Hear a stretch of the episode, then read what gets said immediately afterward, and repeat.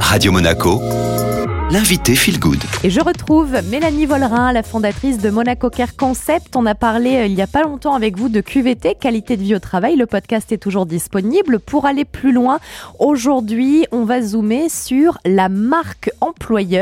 Alors, la marque employeur, on peut le définir hein, comme euh, l'image ou la réputation d'une entreprise en tant qu'employeur pour développer son attractivité. C'est donc la manière dont les employés actuels, les candidats potentiels et le grand public vont percevoir une entreprise.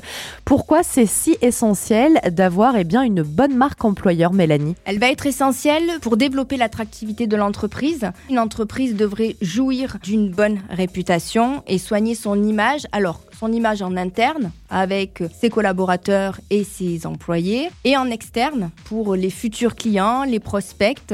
Voilà, la marque employeur, vraiment, elle va euh, reposer sur plusieurs stratégies. Vous avez l'attractivité des talents. Une entreprise qui sait se démarquer euh, de la concurrence, elle va forcément attirer des candidats de qualité. Ça va également diminuer le coût d'embauche en attirant spontanément les candidats euh, l'entreprise va diminuer quand même de 43% le coût lié à l'embauche. Donc on gagne de l'argent et on gagne du temps. L'engagement et la fidélité des employés.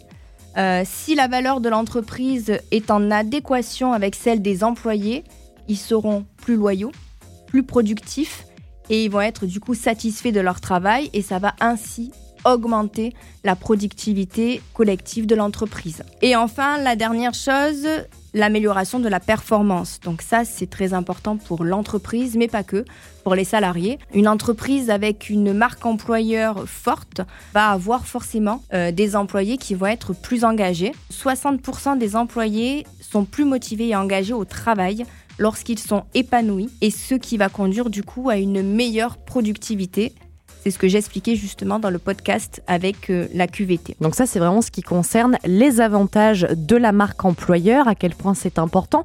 Mais comment on fait pour euh, développer une marque employeur avec euh, succès, Mélanie? Parmi les pistes d'amélioration à privilégier, l'entreprise pourra favoriser l'écoute de ses employés en tenant compte de leur avis et aligner du coup la marque employeur avec la culture de l'entreprise tout en s'assurant d'une bonne communication en interne. La communication est vraiment le point clé d'une amélioration euh, dans l'entreprise. Pour les entreprises, il est important de renvoyer une image positive. C'est pour ça que la marque employeur est vraiment un atout RH, mais également un atout marketing.